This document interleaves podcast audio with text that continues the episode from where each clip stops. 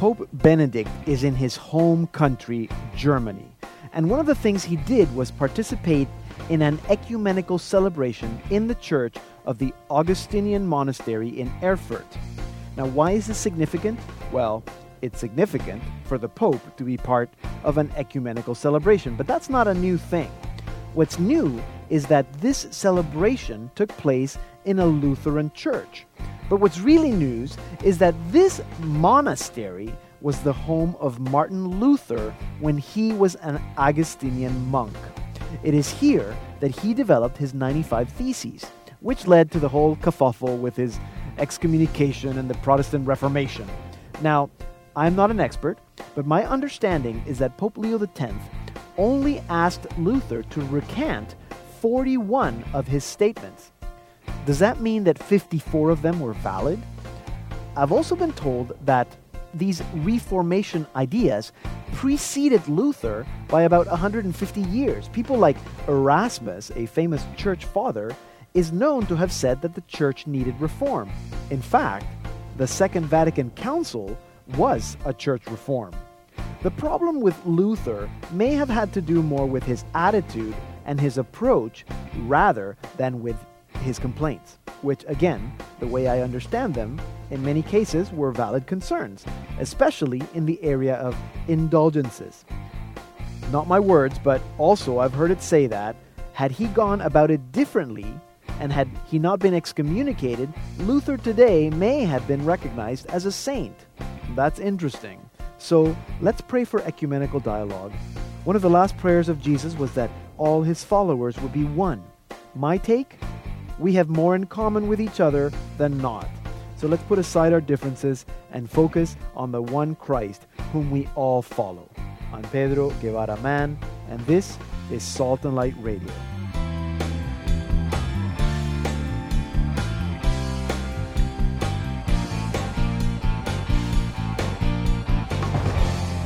Hello and welcome to Salt and Light Radio. I'm Pedro Guevara Mann. Here with me is Krista Matrenko. Good evening, Pedro. How's it going, Chris, this week?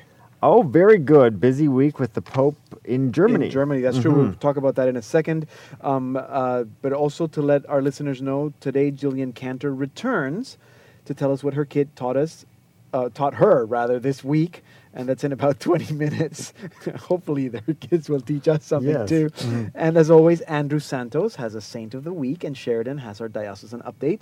And and yeah, Chris, the Pope is in Germany. Yeah, we'll be telling you about what he's been up to in Germany, and also the Pope received a number of interesting gifts. What do you what do you buy for the Pope as a gift? Well, I we'll tell know. you some uh, some unique gift giving ideas if you're going to be meeting the Pope. That's good. Huh? Mm-hmm. Hmm. Wow, I'm intrigued now. Um, and last last week, Chris, you mentioned a brochure that was put out by the uh, Catholic Organization of Life and Family. Remember? That's right, About on vocations. Mhm. Love is calling your children. And in the second half of the program, we're going to be talking with Michelle Boulva. She's the director of COLF about that document and why we need it. And we also have a featured chat with Father Stan Fortuna, who is going to tell us about his newest hobby. So uh, here he is from his album Seraphic Wanderer, the song called Stretch Me. The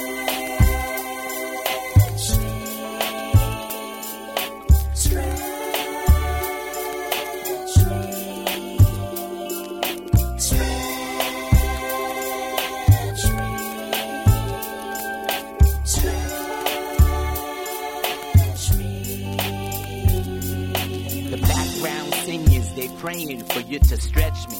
But when I think about it, I'd really prefer if you would just come and protect me.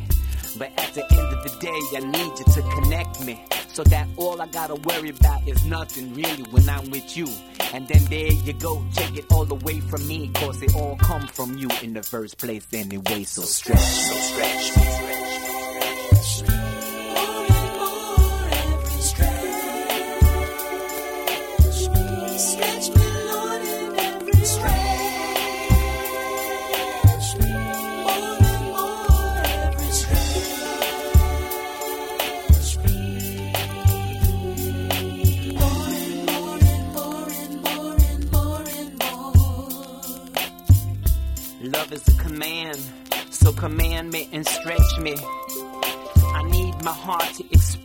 Beyond the limits of what I understand. To the vast horizons to which you call, from which I daily fall deep into your mercy. Stretch me, stretch me.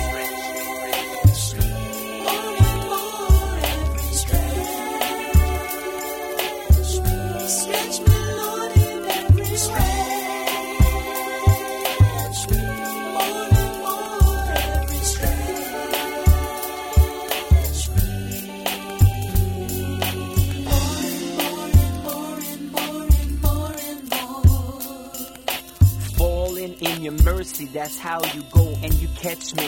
Like a lost child, you come out to wherever you need to go to find me, to fetch me. But that's okay because with your love, at the end of the day, there's only one thing that you wanna do, and that's to stretch. That's stretch.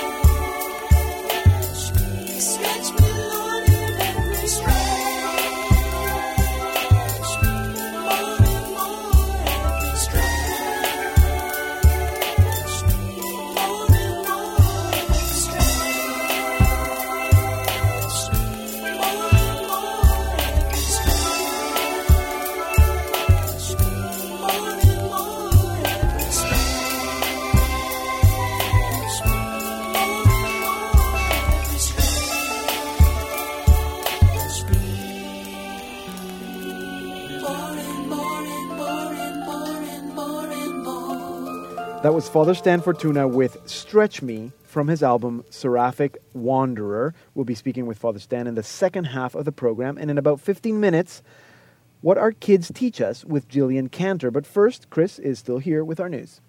Well, Pedro, when we're shopping for Christmas gifts, our fathers are usually the most challenging on the list. Yes, at always. Least, at least for me. Yeah, same here. Now imagine trying to find a gift though for the Holy Father. Yeah.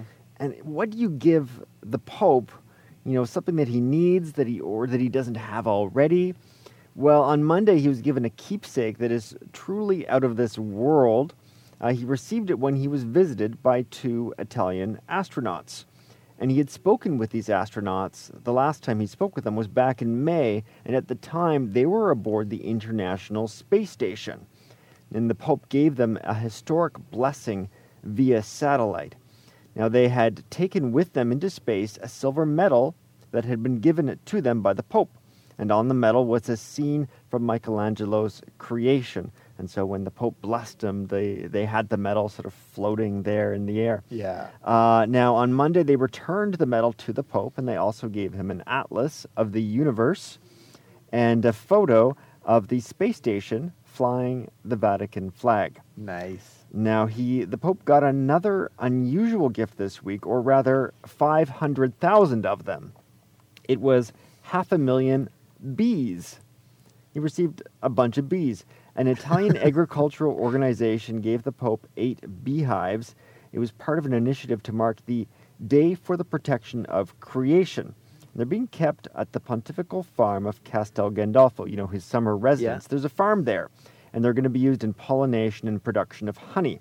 Now, bees play a vital role in the planet's ecosystem. In fact, a third of human food production depends on insects, and 80% of that is from bees. So we Mm-hmm. Really need bees. Yeah. Now, Castel Gandolfo, it's considered really a model farm because it unites traditional practices with modern technology. And they have 25 dairy cows, 300 hens, 60 cockerels, and uh, also an ancient olive grove producing 3,000 liters of oil a year. Wow, and now they have 500 bees. And in 500,000 bees. 500, sorry. 500 Exactly. Wow. Exactly. Nice. Now, uh, the Pope uh, received even more gifts this week because, as is customary when he travels, he receives and gives gift gifts along the way.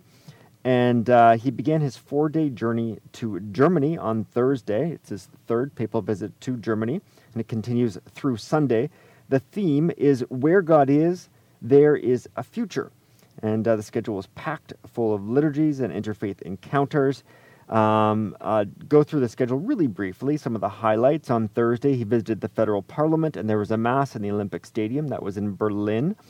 Um, then on Friday, there was an ecumenical celebration, Mm-hmm. and he visited the Augustinian monastery in Erfurt. And this is an Mm-hmm. evangelical Lutheran monastery uh, where Martin Luther Yes, I know. was actually there. So uh, an ecumenical um, day it was on Friday, and then today uh, there was another mass in the morning, and then uh, later tonight, well, actually it's already passed now in Germany, a prayer vigil um, with young people, and then it uh, it concludes on Sunday. The big event being the uh, closing mass uh, from the airport in Freiburg. Hmm And of course, our viewers, uh, if you have Salt and Light Television, you can watch uh, the event tomorrow, the closing mass. And even Uh, if you don't have Salt and Light television, you can go to saltandlighttv.org, and we are streaming Salt and Light live, so you can uh, you can watch these events with us. Absolutely great. So thank you very much, Krista Matrenko, our Salt and Light radio news producer. If you'd like to comment on anything that you hear on this program, we'd love to hear from you. Send us an email, radio at saltandlighttv.org. You're listening to Salt and Light Radio on the Catholic channel on Sirius XM. I'm Pedro Guevara Mann. Our website is saltandlighttv.org slash radio. If you want to figure out what your kids can teach you, stay right here because coming up is our parenting expert, Jillian Cantor. But before that,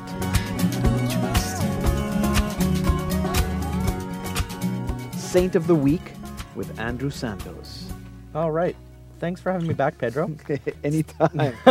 it's that time of the week again. And uh, last week we were uh, a little overseas. We were looking at the Korean martyr. You Yeah. remember St. Andrew Kim? yes. Who's um, great martyr. Now we're going to bring it closer to home. Another martyr. Yeah, so we're going to celebrate a Canadian martyr today.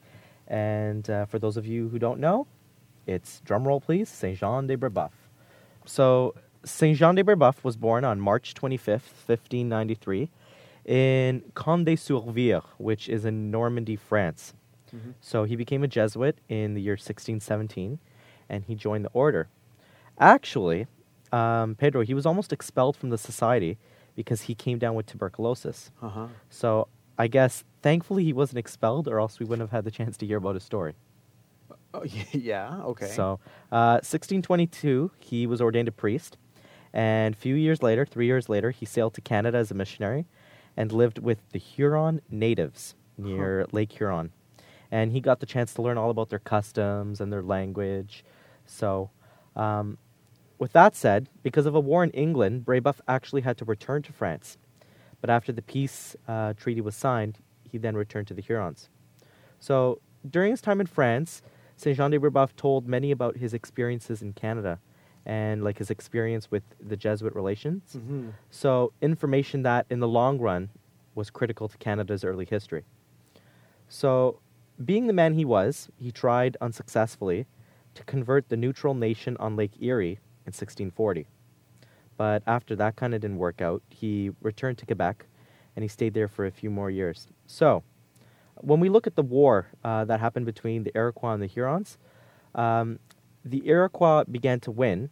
Uh, they destroyed a large Huron village in uh, the year 1648. Mhm. And on March the 16th, the year after, in 1649, 1,200 Iroquois captured the mission of St. Ignace, um, which many of us will know uh, quite well um, as I go on.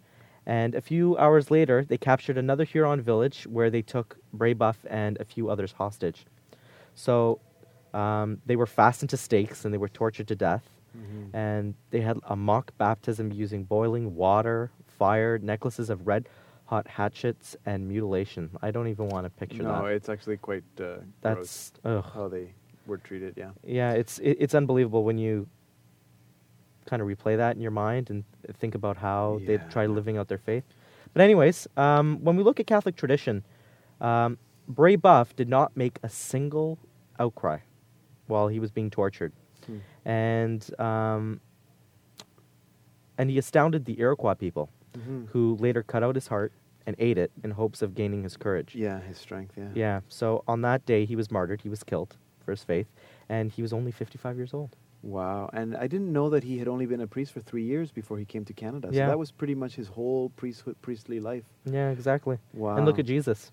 He only had three years of ministry too. that's true. That's true too. Yeah. Wow, St. John de Brebeuf. So those of you that are in Ontario, of course, are familiar with Martyrs Shrine up in Midland. Yeah, which exactly. celebrates Saint John de Brebeuf and the Canadian martyrs. And across the street is uh, Saint Marie among the Hurons, which is a recreated uh, Huron village that, which is where Saint John de Brebeuf would have not there, but that's kind of what Saint Ignace would have looked like. Yeah. So Brebeuf's body um, actually rests today in the Church of St. Joseph, which is at which St. is right Marie, there at Saint as Marie you said. Hurons. Yeah. So um, in 1984, uh, Pope John Paul II, when he came to Canada, he went up to Martyr Shrine and he prayed over Brebeuf's skull. Mm-hmm. And um, afterwards, he celebrated the um, outdoor mass on the grounds of the Martyr Shrine. Did you go? No, 1984. I was not in Canada. Oh, okay. No. So, thou- like literally thousands of people came to hear him speak. Yeah. So, um, Brebeuf was canonized in 1930, and he is known as the North American martyr, or as part of the Canadian martyrs, because there were Yeah. uh, eight of them. Yes. So, um, his feast day celebrated September the 26th, and there are a ton, there are literally a ton of schools named after him. Yes. So, across the country, even throughout the United States, yeah. and uh, yeah. No, and it's good. And the other thing that's that's neat is that the earliest earliest written history of this country, Canada, exists because of Saint Jean and the the Jesuits because they had to write letters to their Mhm. superiors. So that's called the Jesuit Relations is now compiled, and it's the Yeah, earliest. So we give thanks to Saint Yeah. Jean de Brebeuf for his remarkable story and for the Mhm. history behind it. Yeah, a lot of good Saint Jean stuff. de Brebeuf. Pray, pray for, for us. us. Well, thank you, Andrew. Andrew Santos. He's our saint expert. Um, and in about five minutes, what's happening across our country with Sheridan. So stay tuned. Hi, this is Tim Maggiata, and you're listening to Salt and Light Radio on the Catholic Channel on Sirius XM. My name is Pedro. You can find Salt and Light on Facebook, and you can also follow us on Twitter. You can read our blog at saltandlighttv.org slash blog. And now it's time for...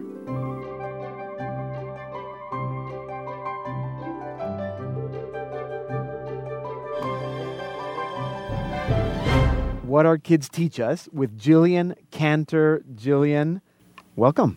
Hi, Pedro. It's been a long time. It's It's been, did you have a good summer? I did. We had a very busy summer. Many trips, well, not many, a couple trips to Saskatchewan and That's good, that's moving good. houses and That's right. two teething children who knew that two-year molars could come when you're three. Yeah, it's been Lots to talk about. So, what have you learned from your kids this week? Well, with all the not just this week, This summer? these past months. Yeah. there's been lots of lessons. Um, but th- this one I think you're going to like in particular, Pedro, and that is that there needs to be more music in this house. I like it. Good.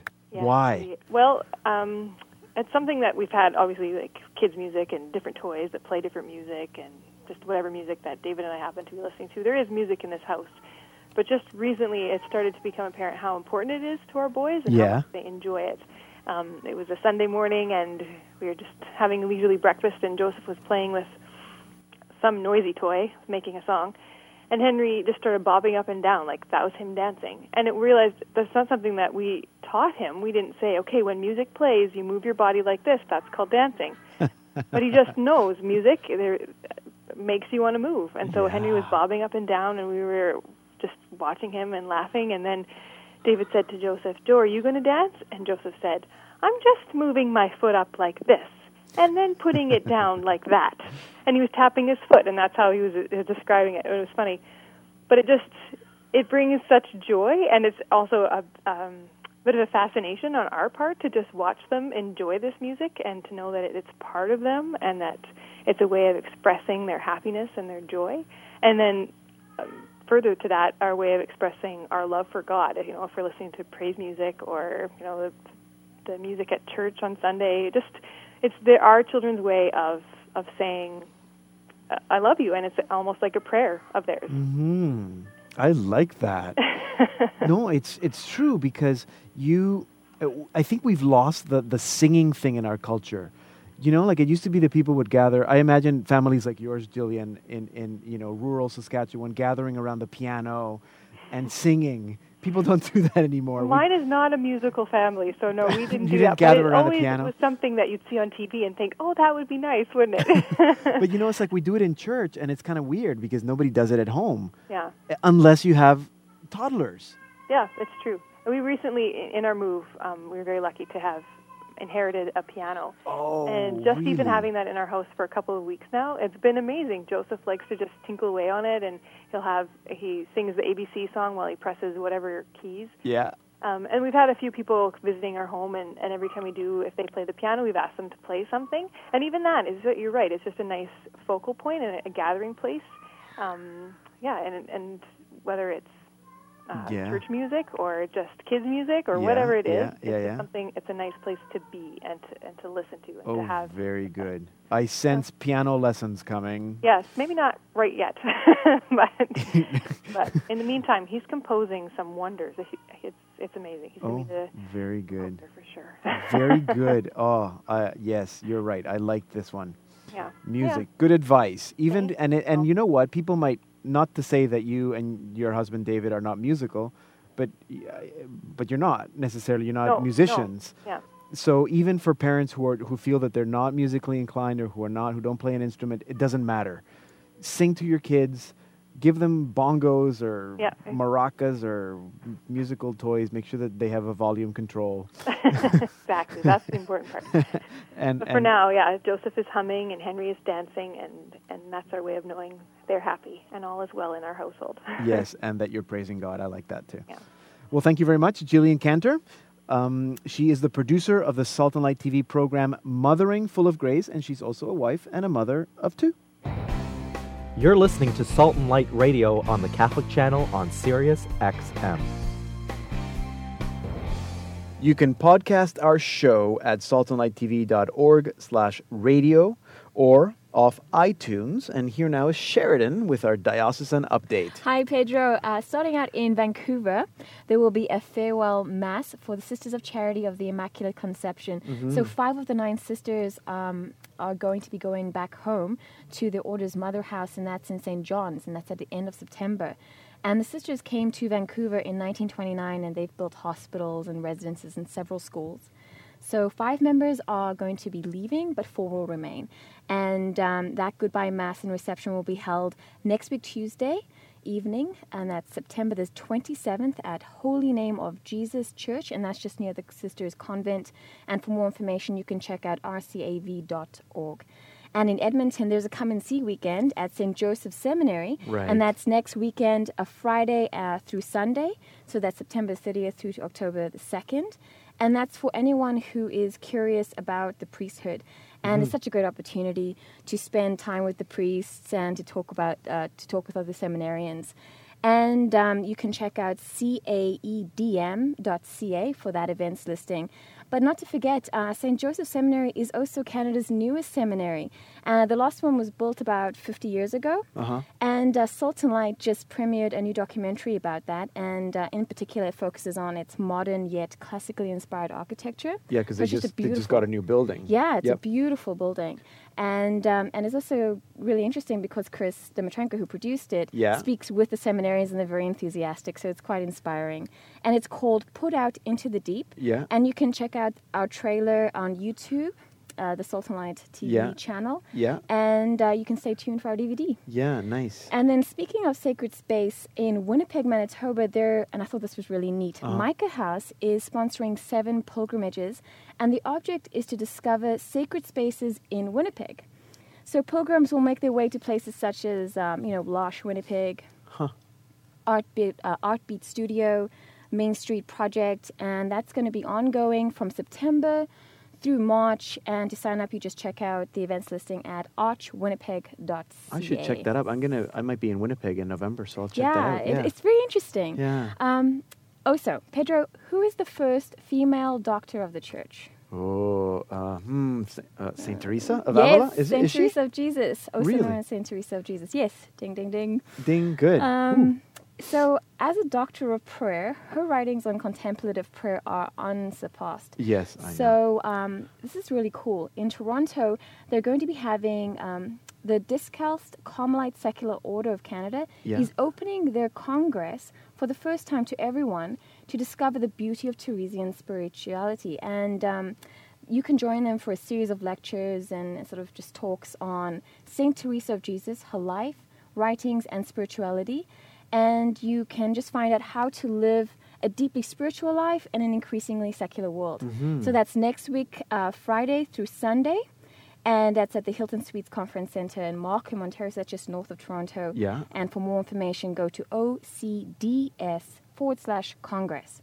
And Father Stan is in Toronto, and he's our feature artist this week. Yes. Um, Pedro, you're going to be talking to him in about 15 yes, minutes. I will. Yes. Um, so I'll just say that he's at Merciful Redeemer Parish uh, next weekend Yes, as well, so yeah. September 30th. Same weekend. So yeah. So we'll get all the details uh, about that uh, concert w- when I speak to him in a little bit. And finally, out in Montreal, there is an exhibition called Libérer le Trésor. And this ex- exhibition is part of the Journée de la Culture, a, um, and it's a cultural festival that promotes awareness of the importance of culture. Now, they're a part of this, and the Sisters of Providence are um, opening up their museum, and it offers an introduction to deaf culture.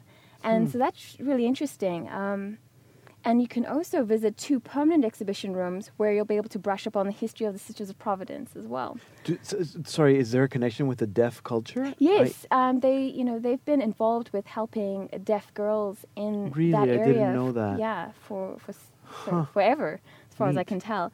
And um, yeah, so they're putting out an entire um, beautiful exhibition on you know what does it mean because often it's misunderstood. Yes, it is. And so, just what does it mean to be deaf? How do they interact with the rest of the world? Things that we need to consider. So, But there's a huge need, pastoral need for the deaf community for us. Yeah, here in Canada. Yeah. yes. And so that's open to everyone. And trilingual staff will welcome you in English, Spanish, or French. No reservations required. And that's the Museum of Sisters of Providence. And that's next weekend as well. So check out diocesemontreal.org for this and lots of other listings. Very good. Thank you very much, Sheridan. Um, and a reminder to all of you: let us know what's happening in your diocese. Just send us an email: radio at saltandlighttv.org. Coming up in our second half an hour, uh, Michel Boulva of the Catholic Organization for Life and Family is going to be with us to tell us why love is calling your children. And as we mentioned earlier, a featured chat with Father Stan Fortuna. So stay tuned.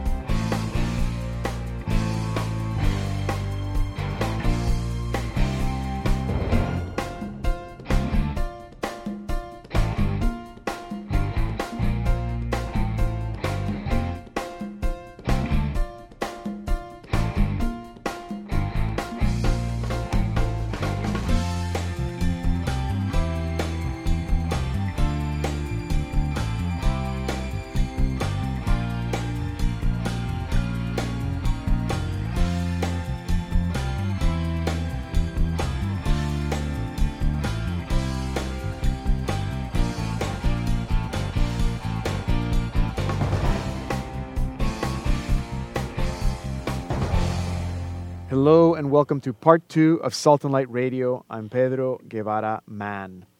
Every child conceived is unique and irreplaceable and is called by God to a unique mission. We know that. But as parents, how do we help our children realize this? It is, after all, in the family first that boys and girls learn to know and to trust God as they discern their call to love, because that's really what vocation is about. It's about love. Now, in the hopes of helping parents with this task, the Catholic Organization for Life and Family has produced a brochure titled Families Did You Know? Love is Calling Your Children. And to tell us all about it, we're joined now by COLF Director Michelle Boulva. Michelle, welcome back to Salt and Light Radio. Thank you very much. I, I love that title. Love, love is calling your children. Why? Okay, before I ask you about the title, why? Why do we need this publication? Why? Well, I think uh, parents uh, already uh, know, and they need perhaps to be confirmed in their very important, essential role of nurturing the budding vocations that God uh, planted in uh, the souls of each of their children. So, our purpose is really to help them maybe realize that a little bit better and to uh, help them, uh, you know, teach their children uh, that life, all of life, is a calling from God. And uh, as we know through our baptism, we've been called to to not only live uh, a spiritual life, we're called to be saints and we're called to be apostles. Right. And this will be done through one or another of the Christian vocations.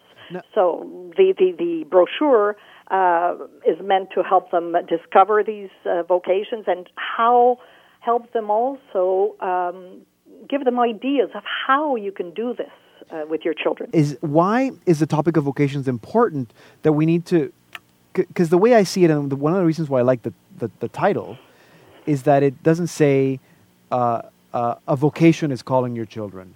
It's saying love is calling your children. So are we limited to live out our love to those four you know kind of typical vocations options? Well, God is love, uh-huh as we I'm sure we agree yes on that. yes we do God is love. He's created each one of us through love, uh-huh for love, we and that's why we need to be loved and we need to give love. Uh-huh. Okay, and being loved and giving love uh, will absolutely be done in one or another of these vocations, human Uh-huh. and Christian vocations. yeah Uh, and also the fact that we are right now in a time of new evangelization, like Blessed John Paul II and now Pope Benedict are calling Yeah. us to a new evangelization. And so, for that reason, also, we felt it was important um, to to to explain or to try to make aware uh, all baptized, the, the baptized, and especially families, Yeah. parents, and educators, and pastors, and anybody who is into education, really, uh, uh, that um, the the call to vocation is a call to love, uh-huh and um, and it starts everything. Everything starts in the family. You know, that's where kids learn to know and to love God and to have a relationship with the Lord Right. uh, every day, you know, and to talk to the Lord while they're playing and while they're doing their homework and when they need help or, you know, they want to ask for pardon for something. Yeah. It's all things that are learned in the family. We need to center family life on Christ uh-huh uh, and learn, teach our children to give God the first place. And that's done in the midst of our ordinary, everyday life. That's Right. where we have this extraordinary encounter with God. We can have it if we want, you know, if we answer His call. So, and also, parents are really the first educators. So, uh, it, it's it's their role and their responsibility, with the help, of course, of the uh, the, the Christian community. Uh, and you know now you have new movements, new Yeah, associations yeah. in the church, which are very alive and help you know can help parents yeah uh, do their job. But you know, going going learning to go to Jesus as a family uh, can be done very easily Yeah. uh, if you think of it. You know, through prayer, just as I mentioned before, Yeah. reading the Word of God together, and just you know talking about it. You have all these incredible books for children and and you know teenagers that can help them do that. yeah Then uh, you know the importance of forgiveness in the family. yeah And so, and you know, as Christians, we're called to nothing less than holiness. So we do need a sacrament to help us. Right, you know, we have reconciliation. So Yeah, we, yeah, yeah. you know, parents who go to that sacrament uh, on a on a regular basis and and encourage their children to do so are, are really doing them a huge favor. You know, because they will need God's mercy and they will need His strength in in their daily lives. And of course, the Eucharist, going to the Eucharist together, you become one as a family. Okay, no. So you've given given us a few uh, a few ways that I think, because I was going to ask you. Mm. So how do parents teach young people about vocations? It sounds like you're saying no. It sounds like you're saying that that we uh, parents need to teach their children about God and having a relationship with Christ. Well- Is that really? Are we talking about the same thing? Well, that's one thing. Of course, you need that. You need Uh-huh. in order to do eventually God's will or to answer His call to a specific vocation. Uh huh. To do that discernment, you need to know God. You need to know Christ, and Right. you do, you learn to know Christ through all these means that I just mentioned. So okay, now you're right. There's more than that. There's inside the home. You need to uh, teach virtue. You know, different Yeah, virtues yeah. to your children. You know, uh, gratitude, honesty, humility, detachment, Yeah. obedience, a spirit of service. You know, Yeah. and many others. Yeah, yeah, yeah. Um, that will help them eventually be faithful in their vocation. Uh-huh. Then I think it's becoming more and more important because we live in a world that is very secular secularized and Yeah. who that doesn't really uh, we're kind of countercultural with our way of life.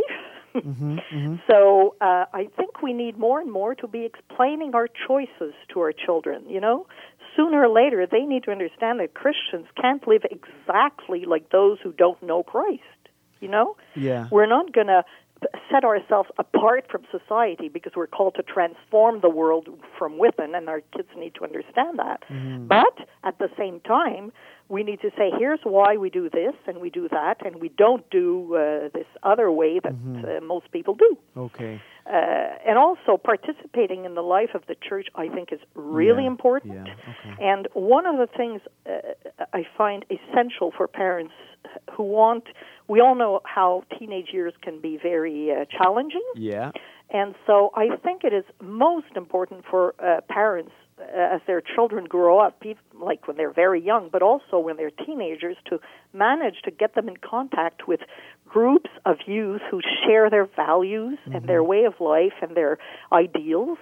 So that when tough times come at teenage years, they'll have not only their parents who they'll not only see their parents remaining faithful to Christ, but they'll see other young people who, who are doing that, and that will be an encouragement. Like Yeah. World Youth Day is a good example. Yeah. No, that's good advice. You know, and I think it's interesting also that our our uh, new publication is coming out right after World Youth Day Uh-huh. because I'm sure the Lord will have touched many hearts uh, uh, in Madrid. Yes, it and always so it always people, happens. you know, kids, uh, young women, young men, well, they'll they'll know they have a calling somehow, and hopefully, uh, Canadian youth will see our publication also, Yeah. and uh, it'll help them maybe discern their vocation because Yeah. there's a, a whole section here, of course, on the new evangel- evangelization. Oui. You know, we're the first Christians of the third millennium. You know, Yeah. so we should look at what the first Christians of the first millennium did and try to do like them, you know, Yeah. and talk to our neighbors, our friends, our families,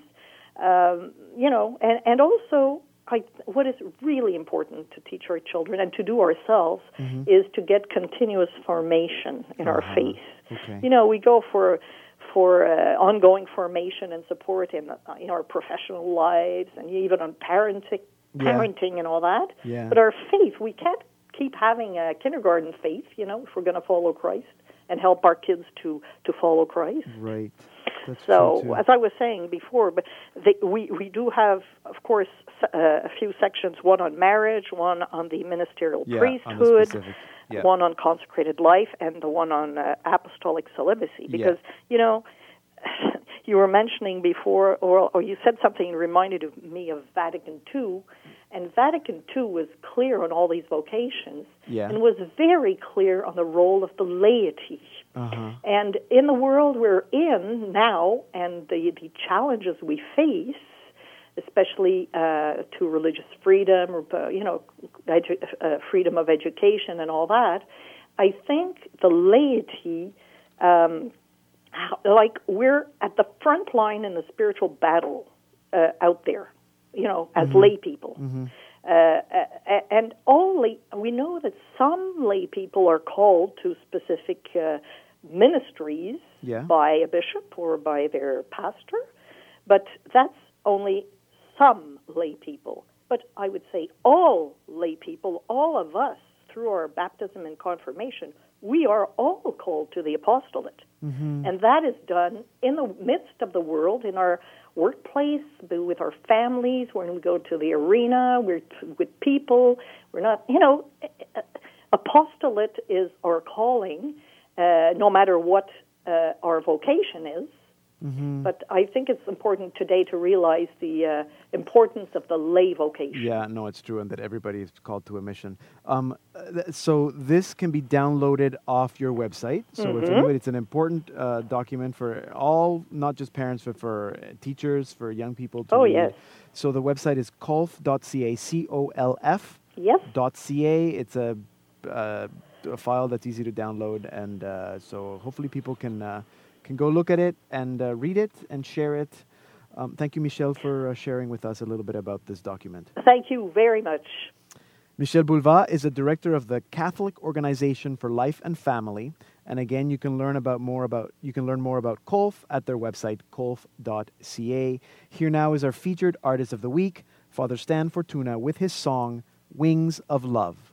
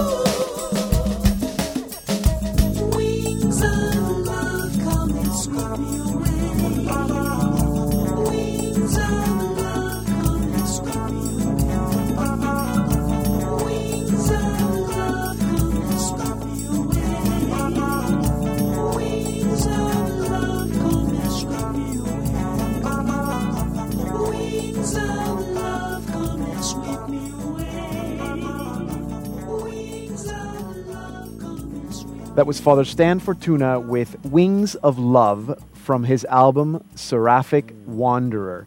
Now, last time we spoke with Father Stan Fortuna, he had been busy publishing a book, You Got to Love. This is the third in a series. You got to believe, you got to pray, and you got to love. And he had just returned from a JP2 pilgrimage, something which has become an annual event. And now he's been delving into a new hobby, and we're going to talk about that. So, Father Stan joins me now on the phone from his home in the Bronx. Father Stan, welcome back to Salt and Light Radio. Thank you, Pedro. Hello, how you doing, brother? Uh, I'm good. I'm good. So, Good. so it's been six years since that first pilgrimage to Poland. Yes, this is the sixth annual, and uh, Lord willing, until I'm not able to go anymore or be pushed in a wheelchair or carried or dragged, I'll be doing it every year, Lord willing. So And now you're calling them JP2 study pilgrimages. What, what, what are you studying?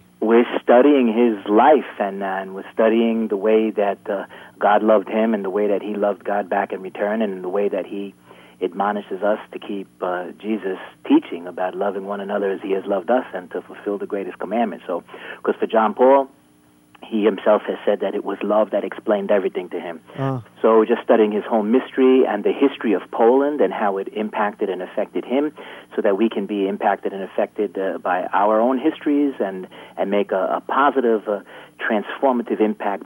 Smack it right back, you know, with, with Uh-huh. love and truth, you know. and this is something that any, it's open to anybody. Anybody that wants to go can sign Anybody who wants to go, obviously, if you know kids are are, uh, are minors, they Yeah, have to be yeah. accompanied by a, an, an adult and uh, and a sponsor or, or, or and stuff like that. But we've had uh, you know we've had I had a family of five. You know, and the father came with uh, Really? you know we had eight years old, we had ten years old, twelve years old, fifteen, well, all the way up to we had a one time we had a pilgrim who was eighty eight years old and she had more energy than everybody. Yeah, which was awesome. Cool. So, and the next one you go. It's October every year that you go. Yes, yep, because uh, uh, John Paul was uh, uh, elected on the 16th of October. Right. And then he was installed on the 22nd. So we do it uh, somewhere either just before the 16th or before or short, you know, or shortly after the 22nd, sometime around there. And then into November because he was ordained a priest on November Right. 1st. And Okay. so we keep it around the time of his election as pope and his ordination as a priest. And in Poland, the October 16th is now uh, a national holiday. So it's an awesome event. Okay, so you're going to be there this year for uh, around October 16th. No, we, Oh. this year we're leaving on the 20th. Oh, it's the later. 21st actually. Okay. So no, we'll arrive on the 21st and we'll be there for the anniversary of, it, of his installation. Okay, cool. So if people want to find, maybe it's too late this year, but if they want to find out for next year, they can just go to your website. Yes, so go francescoproductions.com and the information will be there. And then I'm going to be posting the dates for next year. Um, for 2012, as soon as I get back, and so we'll be pumping the seventh annual. Yeah. And this year is going to be great because now uh, this is the first, uh, pilgr- you know, JP2 Poland Rome study pilgrimage, which is the blessed Pope John Paul II. Yeah, that's true. Paul true. Rome study pilgrimage. So how oh, awesome! nice, interesting. Mhm. Now, in all your travels, I know this is it's not really a new thing because you've always been taking photographs, but now you're using the photographs uh, differently than you were before. Yeah, what's up with that? Well, yeah, I mean, I mean, I just love looking at stuff, you know, and it's a it's a very contemplative kind of thing, and it's a deeply, deeply spiritual thing, and to capture images, and uh, you know, I always had a little point and shoot camera, and I was just taking pictures, and because I would just love what I was looking at, you know, and Yeah. uh, but it's developed into this whole thing now. Where I'm really not a photographer, but I'm sort of like being like a photographer now. I'm learning more about gear and the importance of having, you know, uh, different lenses, which actually yeah. make me able to capture different things in different ways, and it's Yeah. uh, it's um, it's it's really really amazing stuff. So uh, so I'm just loving it, loving it, loving it, you know. And um, you know, people say it's like a hobby, but for me, it's not a hobby. It's it's just a passion, and it's just an and for me, it's an expression of love for me to to look and capture something, and then to be able to share it with people. So Well, yeah, if anybody wants to take a peek, I, I I even have a website called uh, FatherFortunaPhotography.com. And I've got uh, and I post some different pictures on there from time to time. Right now, there's a collection of some black and white series that I've done. Yeah, no, I was there. I got to see a few of them, and I was thinking, I was thinking about because you, I always think of you as an evangelizer through music or through your talks, but now evangelizing through photography, it, it's a different thing. How, how do you think you can evangelize using these photos?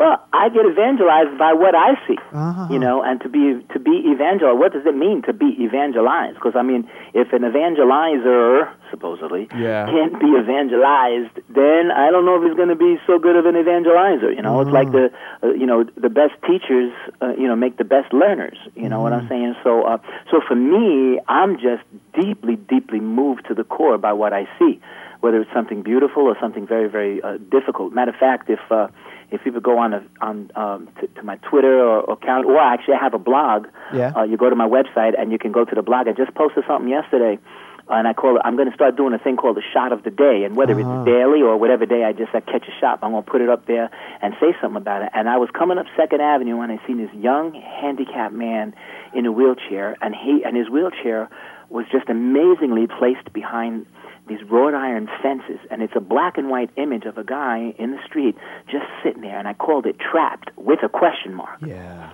you know, and it's just so provocative. So, I mean, it moves my heart, you know, to, to encounter his pain and suffering, which then only makes sense through the pain and the suffering of Christ and Christ crucified and risen. And so then when I see that and then share what I see, and then it can help, you know, raise the question in somebody else's heart who might indeed feel trapped. Yeah, no, that's true. And and it's a beautiful. I did see that photograph. It's a beautiful photograph. So just there's something about the beauty too that draws you in. Absolutely. To to contemplate on that. Now, um, I missed you in Madrid. I know you were there. I was there, Yeah. but we were busy. Um, before that, you you were in Uganda, right? Yes, I was in India, then to England, and then to Uganda, and then to Madrid. And uh, the reason why I want to ask you about Uganda, because there's a song in Seraphic Wanderer called "Uganda, Are You Ready?" And I know you've been spending a lot of. I mean, you've been going maybe once, sometimes twice a year. So what's the? Are you, are, is there like a, are you developing a special love for for Uganda or for Africa or? Well, yes. I, I mean, and, and John Paul visited uh, Africa uh, more than any other country, and he visited Africa even more times than he went to Poland. Really? So go go figure. But uh, and and his magnificent uh, apostolic letter, uh, you know, Ecclesia in A- de Africa is very very very uh, amazing. And uh, so and then God has just been sending me there, and in the process, I've wound up just establishing relationships with a number of different people, especially with with a with a young priest there, you know, who's become my brother, and um, you know they're in very very difficult, extreme circumstances, and I've I've been able to help him and support him, and we're doing, and he's the youth director, so he's the director of all the priests who are the youth ministers in all the parishes in a huge, huge, huge, huge diocese called Masaka Uh-huh. and it's just amazing the the connection that you know we've had and like and and he and the people there and their circumstances is you know bless me so abundantly you know and then I'm able to help out in the small ways that I can you know to help them uh, you know financially and and spiritually and and every other way that I can be any assistance Yeah. Wow. It's uh. Oh man, sometimes we, we look at we forget at, at, at the reality that other people kind of have to go through. Yeah, no Get kidding, man. I mean, here, just eh? just to go to go to the bathroom, no electricity, just to cook, just to go fetch water, and then make a fire so that you can purify the water so that you can drink it. You know, and it's a, but it's amazing rhythm of life that these people have, and Mm. it's absolutely gorgeous. Yeah, and joyful. You know, and they suffer, and their poverty is ennobling and it's dignified, and they have such. And and Uganda is actually per capita, it's the largest uh, Catholic uh, country in all of Africa, and it's one of the smallest. You know, and Yeah. it's right almost in the center. And the Uh-huh. Ugandans love to say that uh, Uganda is the is the pearl of Africa. That's in the heart of Africa because it's almost dead smack center. yeah, good. Um, you're also going to be in Canada next week, and I just want to let people know if you're in Yeah. Toronto or in the, I- it's in Mississauga at Merciful Redeemer Parish. yes. Um, so next Friday, the 30th, all the way to Sunday, the October 2nd, you, there's a talk with music on the theology of the body on Friday at 7 p.m. On Saturday, there's going to be a concert at 8:30 p.m. Mhm. Plus, I, th- I don't know how often you do this, but I think this is for me. It's the, the appealing thing. You're going to be celebrating mass or concelebrating mass on Saturday and on Sunday. Mhm. So people can go and to all of that or to some of that, and they can get more details by visiting the parish website, Merciful Redeemer, in Mississauga, or they can also check out your website, Father- francescoproductions.com. That'd be great. Um, it's a great website, actually, and uh, um, uh, we're going to be playing. We, well, we've been listening to some of your songs from Seraphic Wanderer, and I was going to ask you particularly about this song that we're going to play uh, coming up, uh, one eleven oh four. That's a date. What is it? Because it's it's an it's mostly an instrumental song, but what does it refer to? What's one Yeah, oh well, uh, January 11 to 2004 was the day when Father Benedict um, uh, experienced uh, a, a, a, a really a, a life-threatening and potentially, and actually for 20 minutes, life-ending accident. This is Benedict was- Groeschel. he- yes, Father Yes. Benedict Groeschel, and he was struck by uh, by an SVU. You know, on, tragically, uh, Yeah. when he was crossing a major highway down in somewhere I mean, I think it was Fort Lauderdale, Florida, and Yeah. um, and it was just amazing how he uh, not only survived but he actually recovered. Hmm. And so this song really it kind of creates a picture and it's an instrumental and it kind of it kind of it's like uh, it's like watching a movie and you know in the music you don't even know that there's music going on. You and it just engages you in kind of what you're looking at. And so the whole composition and then even recording of this song uh, is, is just an expression of the journey of of him, you know, going through this ordeal and then, you know, being brought through, not just surviving, but even actually recovering and then using it, drawing forth even a greater flowering of good from all of the tremendous suffering that he's gone through and that he still goes through because he's very, very frail. Yeah, but yet there's a there's a there's a supernatural strength that's just being manifested in his human frailty that's that's in itself is, uh, as many people have said about him and even about the great Pope John Paul II, that is actually uh, some of the best preaching that he's ever done. Does he does he live uh, with you in the Bronx? Or? Oh no, not in the Bronx. No, I just we just had meetings this morning and we Oh, were okay. together. But he's still at the Trinity Retreat House, running the arch that running this archdiocesan Yeah. retreat house for priests that he's been running for over 35, 35 years. Wow. Yeah. What a man. Yeah, he's, uh, wow. A lot of people are great fans of him. Anyway, Father Stan, that's all the time we have, but it's been great having you on the show. Great talking to you and listening to your music again. Uh, Thanks, uh, brother.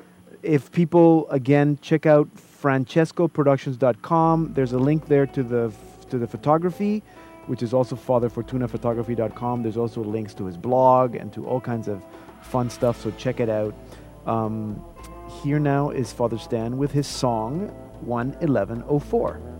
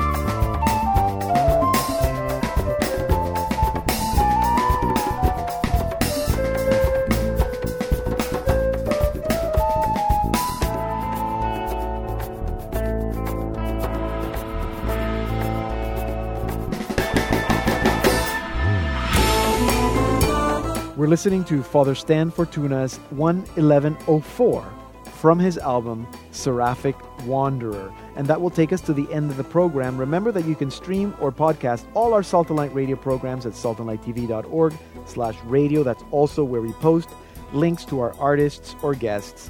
You can learn all about Salt and Light and all that we do at saltandlighttv.org. And to follow us closely, go to Facebook and Twitter. Thank you for your generosity, for your prayers. We cannot do our work without your support. So thank you. I'm Pedro Guevara Mann, and this has been Salt and Light Radio.